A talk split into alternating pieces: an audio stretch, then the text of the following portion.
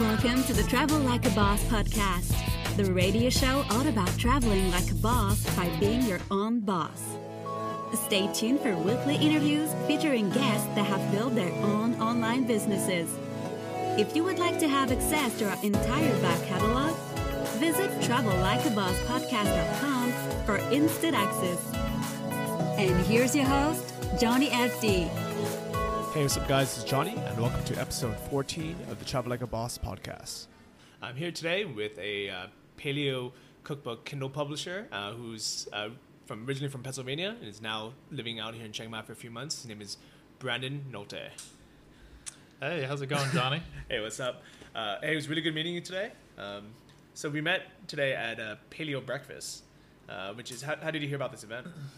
Um, well, I saw it on the forums. Uh, you know, I know that they had been doing it for a while, and uh, of course, as someone who follows the paleo diet, I was really excited to see something like that. You don't, you don't even get something like that in the states, really. Yeah, it's crazy that uh, you know all the way out here in Chiang Mai, you, you have all these events. I think it's because people have free time and everyone lives close by. Nobody has responsibilities. Nobody has to be because. So what the paleo breakfast is, it's put on by uh, a couple guys from the DC, uh, Doug, um, Noah, and I think they're the main organizers, right? Yeah, I think so. And every Friday they invite people over to their house um, for paleo breakfast from 9 a.m. to I don't know whatever I guess. Yeah, they made squash. There was fresh fruit. There was uh, an egg, some sort of egg omelet thing that was really good. Yeah, cooked in coconut oil Mhm. and uh, tons of fresh coconuts. Mm-hmm. That was nice. And I think you can't really do that in the U.S. We're back home because people have normal jobs. so you mean that they they'll be working at the time when? Yeah, I mean, you know, who can who can go on a Friday between nine and eleven just to have breakfast and, and network and t- just talk to people? Yeah, you probably just don't see that. Yeah, but the cool thing about it is you meet really interesting people. Uh, like, so me and Brandon actually just met this morning, Correct. and uh, I was, you know, when I found out he does paleo cookbooks on Kindle, I was really excited because for, for a couple of reasons. Um, so in this episode, I really want to ask you how you got started in Kindle publishing, how you make money online doing it, uh, how it's kind of funded your life to be able to travel, but also I want to talk about paleo because you know eating this diet has really helped me not only be healthier but also more productive and have more energy to run my online businesses. Uh, what is your experience with with the paleo diet? It's been great. Uh, I've been doing it for about three years. Um, it, it started. Um, I actually ha- I ran into some troubles with some intestinal pain, and I'll I'll save you the details. But I was actually hospitalized a couple times. I went through a whole litany of tests. I had a uh, I had a colonoscopy. Um, I'm only 27, so usually you don't have to have that for another uh, 15 years or so. Um, I had, you know, my gallbladder checked. I had all these, you know, thousands of dollars worth of tests, and nobody could tell me what the answer was. All they could tell me was that I had um, intestinal pain or intestinal inflammation was was the conclusion that they came to, and uh, and that wasn't just it wasn't good enough for me. Uh, but I, I ended up trying. Um, trying the paleo diet. I read a book, The Paleo Solution, which is by Robb Wolf, probably one of the most popular ones out there at the time, and it, it had just come out. And uh, I was like, well, you know, I'll just give this a shot and see what happens. What's the worst that could happen? And you know, end up changing my life for sure.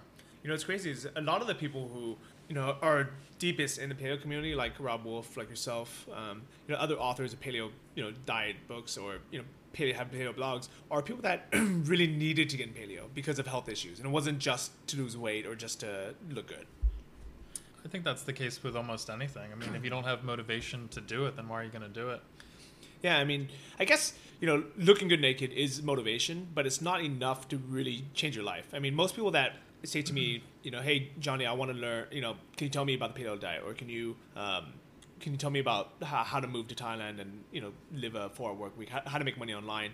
Most of them, the reason why they don't actually do it is because they don't really need to, because their life back home isn't that bad. You know, they don't really, you know, they would like to lose a couple pounds, and but they don't really need to feel better because they're young. Um, they, don't have any major health issues, uh, or they have a job, you know, that they don't love, but they can get by and they're comfortable, so they don't really need to build online business. Um, like for me, the only reason why I was successful building business is because I, I was forced to. I mean, I was in Thailand with no money left, and I didn't want to go home, and I didn't even have a plane ticket home, so I had to build a business that was profitable. Um, so let's talk a little bit about you know publishing on on Amazon, uh, especially on Kindle, as a, as a way to make money, because you know obviously there's hundreds of thousands of books out there. Um, how does someone even get started publishing their first? Uh, well, how would you get started? I guess the best way to get started, if if you are interested in it, would be to um, to figure out what kind of topics you'd like to talk about. Um, the way that you come up with books for ebooks, at least the way that I see it, uh, a little more. It's similar to creating a, a normal size book, except it's a much less of an undertaking. But the same rules apply. Um, you still have to have uh, something that you're interested in, or have somebody write the book for you in something that um, you know you can sell. And you know the other component is having a market that wants uh, that is interested in that book. So you know you have to figure out one something that you're interested in, two uh, what are people actually buying. So those are the two main components that you want to first consider if you're interested in looking into this. Okay. And would you recommend, you know, having people write books about things that they like? What's more important, stuff that they already know about that they're really interested in, or things that sell well already online? That's a tough question. Um, I I really think it's for me it's very important, and this might be the case with other people as well. It's very important to get those quick wins. So when I first started. Uh, with Kindle about a year ago, I, I had a book on Android apps because I was develop, developing an app, and and it was a, a, good topic. I started to make some good money from my first book. And I think without that initial success, I wouldn't have been as motivated or inspired to keep working. So if someone were to make a, a book about, you know, microphones and they really don't care about microphones, you know, and it do, or, or they really like microphones and that's why they want to make a book out of it and then it kind of flops you know, it's it might be a slap in the face to some people who aren't used to uh, to failing a lot. Um, yeah, I, I read a quote out there that the people who make the most money in, in business are also the people who go broke the most or have the most failures. Um, and I think with you know, especially with publishing Kindle books, it's one of those things where I wouldn't advise someone go into it thinking that they're going to be rich right off the bat from it because it's it's one of those. I mean, you really have to pick it as as your main focus as a career. I mean, uh, I have one book on Kindle and it does okay, and I, I think a lot of it it just it was just because it was good content and I had a lot of blog followers and I kind of got lucky with it. But it's definitely not a way for me to make enough money to to live. Um, if I wanted to have that be my sole source of income, I'd have to spend focus all my time on it. I'd have to write multiple books. Uh, for example, like how, around how many titles do you have on, on Kindle? I have about forty. Okay, and if you if you only had four, you know, and you spent you know all your time um, you know marketing those and pushing those, you still wouldn't be you, you, like it would just be impossible to be as successful as you are now uh, with forty, right? It's a lot of it is a kind of a numbers game. It is absolutely, and you know the thing is you can do all the all the sorts of metrics and. Uh, um, all the research that you think you know you can you can ch- check all the, all the boxes and you can be very confident that this is gonna this topic will do well you know but then you know the circumstances aren't right and it just totally flops. I mean there are just so many variables to consider when doing things that you can't for you can't confidently say that one topic like bitcoins is going to do extremely well just because it's popular online. Um, so that being said it's it's something indeed where you have to kind of commit to it and and uh, you know put a couple couple fishing lines out there and see what you can get. You know, I wouldn't I wouldn't go in there thinking um, I'm just going to do one book and see how it goes. Like if you want to try it out, um, you know, you should probably do like uh, maybe three or four books in different topics and and then see what kind of revenue you're getting in. I mean, you can definitely start making some decent money if you do the right niche selection um, within a couple months, and you know just get those quick wins going. I think that's most important. So I actually know a guy who uh, was making a lot of money on Kindle. Basically, smut, you know, uh, peddling smut. He was uh, writing romance novels uh, under a pen name, and he he, he, he, probably doesn't want me to mention his, his real name, so I'm not gonna say it. Uh, but he, you know, he was an author for other books um, that did quite well, and he accidentally stumbled onto this niche. And he didn't really care that much about romance novels, um, but, he saw that it was a it was a hot seller. And what he did was he he just started uh, going to chat rooms. Um, you know, and these like uh, like lit- erotica kind of places where women would submit their fantasies, and he would just chat with them, find out what their fantasies are, and he'd write a he'd write a book, you know, with a great uh, a great uh, wow. cover that was really enticing, um, and he made a killing from it. Like I, don't know the exact numbers, but I mean, it was it was probably closer to ten thousand dollars a month than it was a thousand. Well, that's a great way to crowdsource. I mean, that, that's really what you want to do when you're looking into these different topics. Is you got to find out what people actually want. What I mean, that's that's a very concrete example of someone figuring out exactly what people want to fantasize about, and then creating that product. That's exactly what you do. Yeah, it's amazing, and I think the only reason why it doesn't work anymore uh, is, and I don't know too much about this, but he he said something about uh, Amazon basically wanting to take it off of. Um, you know, Amazon didn't really want that like this these general these niches of um, you know kind of like you know rape fantasy or you know you know BDSM fantasies to be on Amazon anymore, so they kind of shut them down. Uh, so you know I know uh, I think it was Danny. You know, somebody talks about a lot. They said whatever business you get into, ask yourself, does this pass the grandma test? You know. and that was one of those things where it doesn't pass the grandma test. You know, you wouldn't want to tell your tell your mom, uh, your grandma, that you're writing these, you know, really kind of hardcore romance novels. And romance novel, I don't know if eh, the people listening to this have actually read it, but like Fifty Shades Grey is probably the most famous one, and it's pretty. I mean, it's pretty graphic. I haven't read it, but I've heard stories. Yeah. Yeah. So I mean, and the reason why people read it is because, and you know, it's women. It's their women's version of porn and and it's a lot more hardcore, uh, you know, even though it's just a story than what, what guys would watch, uh, and that's why it sells, especially you know that price point, um, you know, three three to five dollar price point. You know, women will just they'll, they'll just download twenty of them. Um, so, I guess the lesson you can learn from from this guy is yes, there are these kind of gray hat, black hat, you know, bad, you know, not, I would say, you know, niches that don't pass the grandma test where you can make a lot of money in a short while. But the problem is eventually you'll get shut down either by Amazon with Google, things like that. If you try to if you try to sell in these niches and all that work you put in, I mean he put in a lot of effort and I'm sure he was happy that he made a lot of money in the short run, but I'm sure he would rather have put in that effort and continue to make money.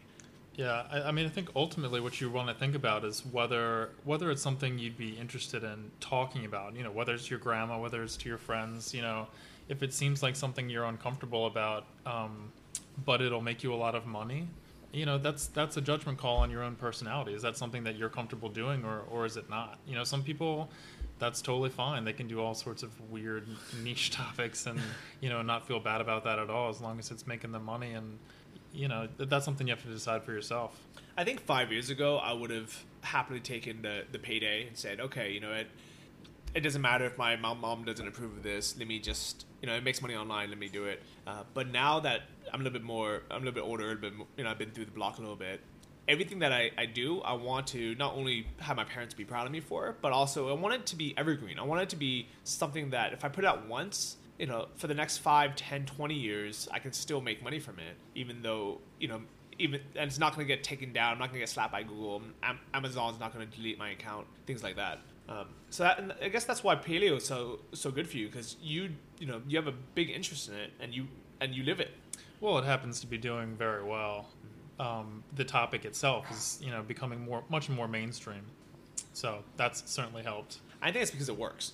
You know, and, and really when it comes down to it, there's a lot of fads. Um, like you could have made money selling acai berries or Zumba. I guess uh, Zumba probably works. I don't, I've never done it, but you know, like or um, I mean, a good example would be like uh, green bean, green coffee extract. Yeah. You know, and these fads that will you know people talk about for a while, but the reason why they don't have longevity is because they don't actually work. You know, versus paleo really does work. Yeah, I mean, I think so too. But it's it's certainly it's a tricky subject, you know, because we're we're obviously biased, you know, being being the one-off case that it works for us. You know, it's hard to it's, it's hard to say with a diet. Um, you know, what's going to work long term? How's it going to evolve? I mean, I, I'm constantly thinking, you know, will this will paleo be around in the form that we have it uh, today you know what will it be like in the future how will it evolve i mean just try to think back to previous diets that have like lasted the test of time you know what are there any like com- that come to mind? I mean, I can think of you know like Weight Watchers has been around for a long time. Like obviously there's a there's a strong passionate group around that uh, that topic, you know, and it's built around a brand. I guess it's a little more commercial than um, paleo since it's built around a business. Yeah, I- I think what's cool about paleo that is it's not based on any business, and you know when it comes down to you know the biggest arguments people have about paleo is oh cavemen didn't really eat that way or you know these foods aren't around anymore. Personally, I don't actually eat the paleo diet. I I eat kind of I just try to eat real food. Yeah, And- I think they're completely missing the point mm-hmm. when pe- people who say that. Yeah, well, you know what it is? Is people always try to find ways to why something wouldn't work, and you know it's a good and bad thing, right? I mean, the good things about it is you know you question things, but to me, if, if something works, I don't really care why it works. you know, if I, if I see living proof, like I mean, here, here's one thing I've, I've been doing, and it's it's a little bit messed up, but I've really came to a conclusion where if a guy that's in worse shape than me is trying to give me diet advice, I don't listen to him. And I mean, that's it. Like Yeah. if a guy is fat and he's trying to tell me how to lose weight, I'm not gonna listen to him. You know, if a guy is, you know, he looks sickly, you know, and he's like, "Oh, bro, you should, you know, you should really try tempeh because it's uh, super, super good for you." I'm like, dude, I don't, I don't care.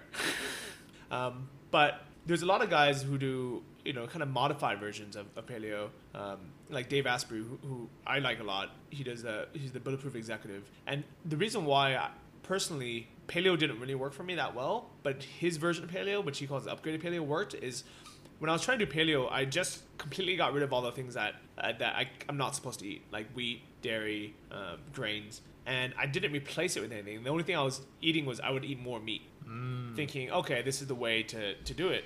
And first, as much you know, I do enjoy eating meat, but by me tripling my, my meat portion didn't really work. It wasn't sustainable. You know, I, I kind of knew like this can't be the best you know solution, and it's not the best for the for the environment. It's not the best for my wallet. Um, and it was it was Dave that he basically said, no, no, just eat a normal amount of meat. If anything, eat less meat. Only eat meat that you know is grass fed or you know actually healthy meat. Um, but just eat you know, and you just eat more healthy fat. And that's what really allowed me to, to stick to the diet. Uh, what's your experience been like? Uh, well, I guess everyone has. You kind of have to tailor it to yourself. You know, there's there's not there's not a one kind of there's not a box of paleo that you just open up on day one and it's like, oh, I've- I've got paleo now. You know, you kind of have to figure it out for yourself. I mean, you're talking about substitutions. I think you really hit the nail on the head there. Every time I, I talk to people about paleo or, or any sort of other healthy diet that you may be into, really, I think it all boils down to making proper substitutions. So when you think about the things that maybe aren't as healthy in your life, maybe you know the pastas or the breads, um, if it's something that you want to remove from your diet, whether that's on paleo or whatever, uh, you need to find some sort of substitute. So if you're not eating sandwiches or or bread, bread's a great example. You have to find substitutes for breads. Um, so for example. Uh, you know, what do you do for a turkey sandwich? Well, you could wrap it in cabbage. You could wrap it in lettuce. You could uh, you could just not buy deli meats. You could go to you know you could there there's all these different substitutions that you have to make, and that's that's really what enables you to make a long term switch to a a lifestyle, uh, an actual lifestyle change. You know, I mean, I think it's it's difficult for some people, um, you know, myself included, uh, when you think about it in the short term. But really, you know, you want to try it out, and if you can find something, if you can find a way to make it sustainable for the long term, that's really what you want to do. And by by having substitutions for common uh, common items that you want to remove. That's really how you can uh, make the quick switches on the fly when you're thinking, oh, I got to eat a sandwich. Well, what can I substitute? Okay, I know exactly what to do. Oh, I need pasta. I could have spaghetti squash. Okay, and, you know, and you kind of have those like go-to substitutions for your normal foods that you really want to substitute out. You got to have something in, re- in replacement, or it'll be just it'll be super easy to slide right back into it. Yeah, and I think that works really well for a certain people. Like my sister, she really likes to cook, and she likes you know to find kind of healthier or paleo versions of her favorite recipes. Like for example, you know you you mentioned in spaghetti sauce. It's a great easy way to replace the, the pasta. Um, from, yeah, you can basically just use normal marinara sauce still. So you know there you have spaghetti, and it tastes a little bit different, but I actually really enjoy it. I, I think I started liking it more than I do normal spaghetti. I love it. Yeah. Yeah, and uh, she, she, it's funny that she always buys me things like uh, seaweed noodles or kelp noodles, you know, as these substitutions. And I told her one day, I was like, you know, I'm okay with just not eating spaghetti anymore. Like, I'm okay with just eating some vegetables, a little bit of meat, some avocado. Um, and I think I've, I've kind of looked at food a little differently, especially now that I, I travel a lot. Um, you know, I still, I really do, I, I honestly do enjoy cooking. I don't really enjoy the cleanup so much, but I also don't really need to cook anymore. It's, it's one of those things where, you know, living in places like Chiang Mai, food is so cheap and so abundant that it's almost ridiculous to, to cook and clean. Yeah, I, well, I just got here, but I don't know. I, I really wanted to get a place with an apartment, and it, it, this is a terrible time to find an apartment because apparently everyone wants to come to Chiang Mai in December. Um, ideally, I would like to have one so that I could cook. Like to me, I would really like to explore um, food through and eating paleo through the uh, the the foods that are local here really. I mean because you you come in and there's like only a subsect of what's available i'm from the states you know you, you don't have the whole smattering of every single vegetable ever. You come in and you have like only certain vegetables to choose from. I think that would be kind of exciting to um, take what i'm used to cooking and try to make more substitutions right? That's what i'm talking about. Okay. go into a new environment and you figure out okay what can i use you know oh they don't have avocados oh they don't have whatever like what can i use in place of my good healthy fats for you know for that purpose And you also find these random vegetables that you've never Yes. heard of or seen before. all Uh, sorts of crazy vegetables Yes, I had this salad yesterday, and there was, um, you know, some greens on it that it looked like to me, you know, just normal. I, don't, I have no idea. I have no idea what it, what it was, but when I had a bite of it, it tasted like wasabi, and it, it looked like a it looked like lettuce, and it tasted so strong, like almost like I guess horseradish type wasabi, and it it was really a big shock, and you know, so little random vegetables and, and herbs out here like that, you know, you'll never find back in the U.S. You know, especially at a, at a normal market. So, yeah, that would be fun. I mean, I tell you what, I'll make you a deal. I'll help you find a cool apartment with a kitchen uh, if you want to cook once in a while. yeah Yeah. deal Nice. uh, the, you know, the, one of the, one of the cool things about um, about Chiang Mai is this paleo breakfast. It, they it, so they have a uh, live-in. She, that's not really live-in. I guess she comes in every day. Uh, she's a she she helps clean the house and she also cooks. And they taught her. They basically trained her how to cook paleo. They said, okay, that's pretty awesome yeah, you know, um, we want you to make eggs, but please cook it in coconut oil. Um, you know, we want you to make um, pumpkin, steamed pumpkin, but please, you know, don't use you know X Y Z with it. right And no msg no MSG, yeah, things like that, and it, it worked out perfectly. Uh, you know, when I first wanted to get into paleo, I was, I, I think I was living, I was living in Thailand at a Muay Thai gym, and I kept having excuses on why it was too hard to do it out here because Thai food is, you know, noodles, it's rice. You know, you go out, you want a sandwich, things like that, and you know, I kept thinking, oh, when I'm back in the U.S., it'll be easier, and it was pretty easy when I was at home and I had access to Trader Joe's, and I got to cook and fire myself. But then it was, I think it was in January, I decided, I was like, you know what, no more excuses, I'm just gonna do it, and I decided at that point to to do 100% grain free, and it worked. I mean, it was it was really just my a mental decision, thinking, you know what, no more excuses, I'm going to do this no matter what. so i'm always curious what was Okay. the what was the main uh, benefit that you could feel or tell right away that you were like all right i'm gonna keep doing this You know, it, it's really hard because at the same t- at the same time I started the, you know, eating completely paleo. I had just started CrossFit, and I think it was, you know, I know there's a lot of pros and cons of CrossFit, but one of the biggest benefits it did for me was it taught me not to make excuses and just push hard. Um, you know, which isn't always a good thing. You know, th- that's why some people get injured. but at the same time, it did teach me just, you know what, if you're gonna do something, just do it, do it correctly, do it 100 percent. And it was because of CrossFit that I started paleo. Um, and I actually, I'm taking a break from CrossFit now, uh, mainly due to injuries. but um, it, you know, it did get me in the best shape of my life, and I've taken a lot of the the foundations and the principles from it uh, in my everyday, you know, normal workouts. So, for example, these last couple weeks, the only workouts I do is I'll do, you know, if I feel like I haven't worked out in a few days, I'll sprint. You know, I'll just I'll let you go downstairs into my parking lot, and there's a little there's a little tiny hill, and I'll just sprint, and I'll just run as fast as I can, walk back, and repeat it ten times. that's tough that's tough to do But it's it's so I mean at the same time it's so easy. If you think about it, that's really only five minutes of your life. It was so it's such a short amount of time, but I think the motivation required to like mentally prepare yourself to be like, all right, I'm just gonna sprint, and then I'm gonna take a break, and then I'm gonna do it again. Yeah. it's lit. It, sometimes it feels like you know stabbing a fork in your eye. It, it really does. But afterwards, I think it's it's really because I've sat through those CrossFit classes where I was forced to do that as a group. Yeah. And I wanted to give up so many times, and I was like, I, am 100%. If I was at a gym with my friends or by myself, I wouldn't have pushed through as hard. But it was because I was in a group with everyone else doing the same thing that I felt like I, I had to get through it. And what I've learned from that mentally is that 12 minute, um, you know, CrossFit workout, their, the workout of the day, it's it, at the end of the day, it's really only 12 minutes. So as hard as as it is, as much as it sucks, as much as I want to quit, I've learned, you know what, I just need to get through it, and afterwards I'll get the benefits of it. And the side benefit is, like you're saying, it, tra- it uh, travels over to other areas of your life where you know you can just, you know, you're working on something, and you you feel like quitting, and you know you just need to, you know, push through for that last mile. And I think sometimes when I when I get into a, a, routine when I'm lifting, you know, you feel you feel like you can just do anything almost. Mm-hmm. You know, like when you feel physically fit, I think it really helps mentally for you to be able to tackle other areas of your life as well. Yeah, uh, you know, ever since I, I got fit, you know, I started eating healthy. I've been I've been better at business. You know, I can actually sit down and just bang out work.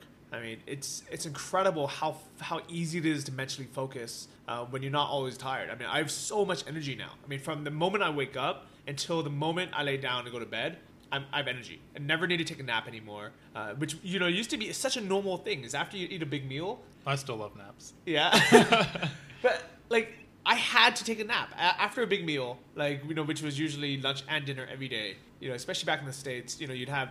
I loved carbs. So I would have usually potatoes, pasta, and bread, you know, at every single meal. Wow. You know, or you know, some kind of combination of multiple carbs. And I would always just, it, it, to me, it was normal to eat and then be tired for a few hours. And now that I don't eat carbs, I realize after I eat, I expect energy. And, you know, and it's such a, it's such a, I don't know, it, it's almost one of those things where it seems like it'd be common sense. You know, you're tired, let's eat some food, and then I'll get energy from the food right away you know, but in standard American diet, it's the opposite, where you eat the food and then you're tired, which doesn't make any sense. Yeah, I don't know. I always think about that too, and and when I have a, a really big meal, you know, something with a lot of fat or a lot of protein, something that's really satiating, you can definitely tell. I, I can tell, um, even if I don't have a lot of carbs, or actually, especially if I don't have very many carbs at all, I can tell kind of that I'm mentally um, a little slower. I think it's because my body has said, all right, you know, you found some food. Um, I'm going to go ahead and work on that. You know, you don't, you shouldn't be like stressing yourself. I mean, that's how I take it. Yeah, I mean, you're definitely right. We, you know, your body takes energy to break down things like protein. Um, even you know, even things like sweet potatoes, which which I really enjoy, especially.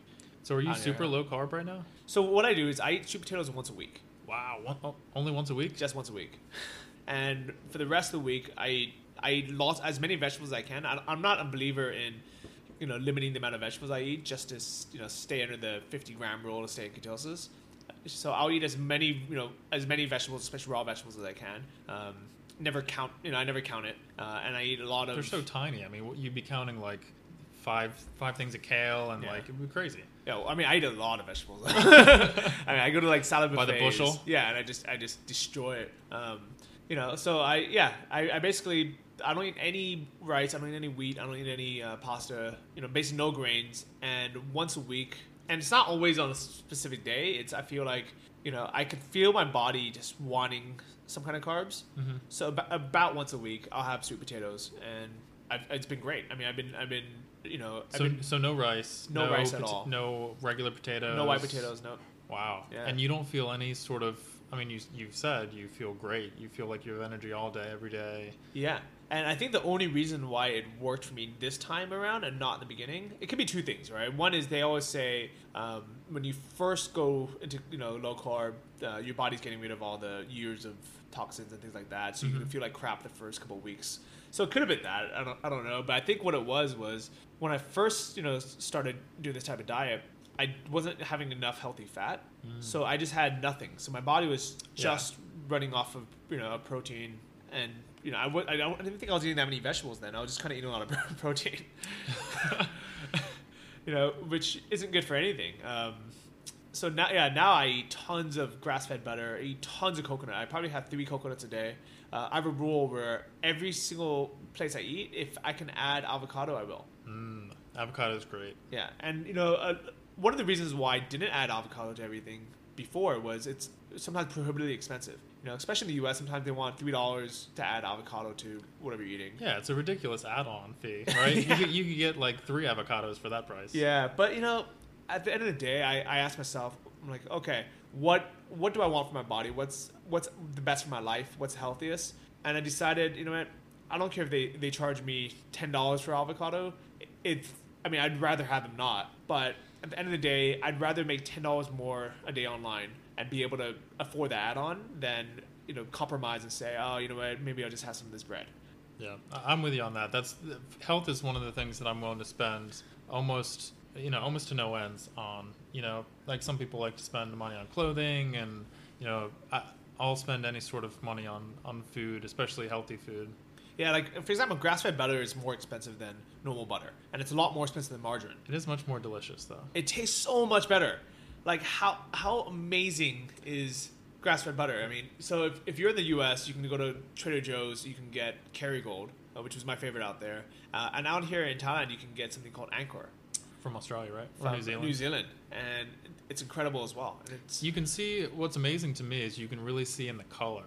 Yep. You can see that most of the generic butter that we get in the states is a very kind of manila, like think manila folder, and uh, and, and the actual grass-fed butter is like is like kind of like a vibrant yellow, like almost like a tinge orange. yeah. Well, you know, it's, it's actually not like that the whole year round. Uh, sure, sure. Uh, but when it's you know I guess when it depends on what the, the cows are eating. If they're eating really green grass, then it, you get that During the summertime, they Yeah. graze more. yeah, you get that really orange. I mean, yeah, the really orange color, which is brilliant. Uh, but you know, for me, I figure w- whatever time of the year. I mean, there's some sometimes it's gonna be better, sometimes it's gonna be worse, but it's always gonna be good for me. But it's cool that you can see the vitamins. Yeah. Like that's literally see why yeah. the color is different. Is it's the quality. You can see the quality, just like eggs, egg yolk. Yeah. Oh man, the the first time I saw a really like sunset orange egg yolk, it was at my sister's house, and th- I was spending the night. She was still sleeping, and I made some eggs. You know, I think I just made a couple eggs and some butter and some salt, just like I normally do, and it tasted so good. It's And so I- it's so different. And yeah. I asked her, I was like, "Where the heck did you get these eggs?" And so she gets it from a local farmer, and you know, they're these free range chickens that you know actually eat whatever chickens normally eat, and not you know they're not stuffed in these uh, these yeah, they eat bugs. That's what they eat. Yeah. yeah, and it oh man, the eggs tasted so good, and I could just I could taste the vitamins in it. Yeah, it, it truly does make a difference. Yeah. But one of the scary things is a lot of uh, you know big egg producers are catching on and they're adding stuff to make their own Coloring? yeah, they're Mm. adding uh, like they, like there's one that they advertise bright orange yolks, and I'm like, you know, if he's advertising this, he's probably adding something to the egg to make it that way, or they they'll add flat you know these um, rancid flax seeds to the diet so they can have more omega threes in the eggs, you know, and it's all marketing. Because they because the problem is people hear oh omega threes are good for you, and you go to the store and you buy omega three eggs, not realizing that chickens aren't supposed to eat flax seeds in the first place, and especially not rancid ones that that, that you know are the cheapest they can buy. Um, so I don't want to get too much into into health, but the reason why I really wanted to bring it up is if you're if you're thinking about traveling or building business or really just kind of getting your life, you know, everything in your life improved, diet is a huge part of it. I think diet's the keystone habit. I don't know if anybody's read, who's listening, has read uh, The Power of Habit by Charles Duhigg. No. Fantastic book. Um, he talks about this concept of the keystone habit, that once that habit um, it happens and occurs within somebody, kind of all the other uh, related habits can kind of fall into place. And so the idea is you get your health set, then okay, you can you can like legitimately like you're talking about start a business and you can um, you know maybe get your social life in order or, or whatever the things you have working on. But the idea is once you feel great, you can almost accomplish anything. You know, and that's so true. And my life is so different. I mean, I know we just met today, but if you had met me five months ago, before I, you know, really got all my life in order, I was completely different. You know, uh, now I always, I'm just, I'm just fun to be around with because I'm always in a good mood. You know, I like, I don't have, I, I haven't even had alcohol since July 11th, which is my birthday Wow. and my social life's been better than ever. And you know, I just I think when you're in a good mood and you're feeling good, it radiates, and everyone around you just knows, hey, you know, this guy he he likes his life, you know, and It that- shows. yeah, and it translates to to business, and translate to net, translates to networking, translates to everything.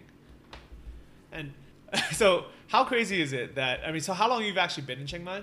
Only a week. Okay, and you randomly met me, some ra- random guy at at breakfast, and ten minutes later he's like, "Hey, do you want to come back to my hotel room?" Sounds a little sketchy, but I said, "What the hell?" yeah, you walk in, I don't even have a key. It's completely dark. what, what was going through your mind when you walked in? I'm about to get executed. Yeah.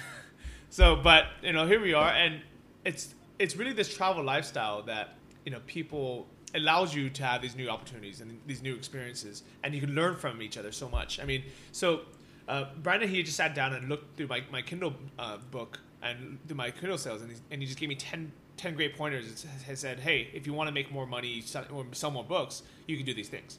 And it's you know it's things like that where I mean probably everyone that you meet, everyone, every single person you met at breakfast today, everyone that we're gonna meet at Punspace later when you go into um, you know when you go into the co-working space, you know these people will all you know be able to really just help with whatever business you're in.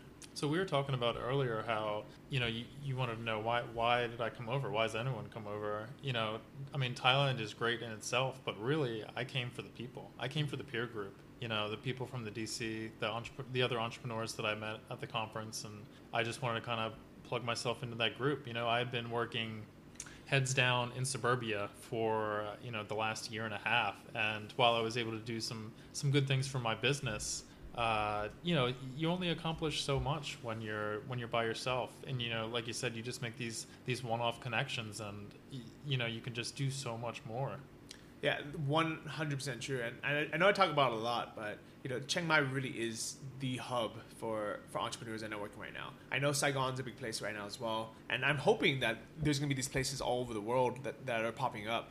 Um, so I'm going to be exploring a lot of these kind of throughout the year, trying to find where the best places are. But as far as right now, Chiang Mai is really a, a good base. Like, what do you like about it so far? I, I know you've only been here for a week.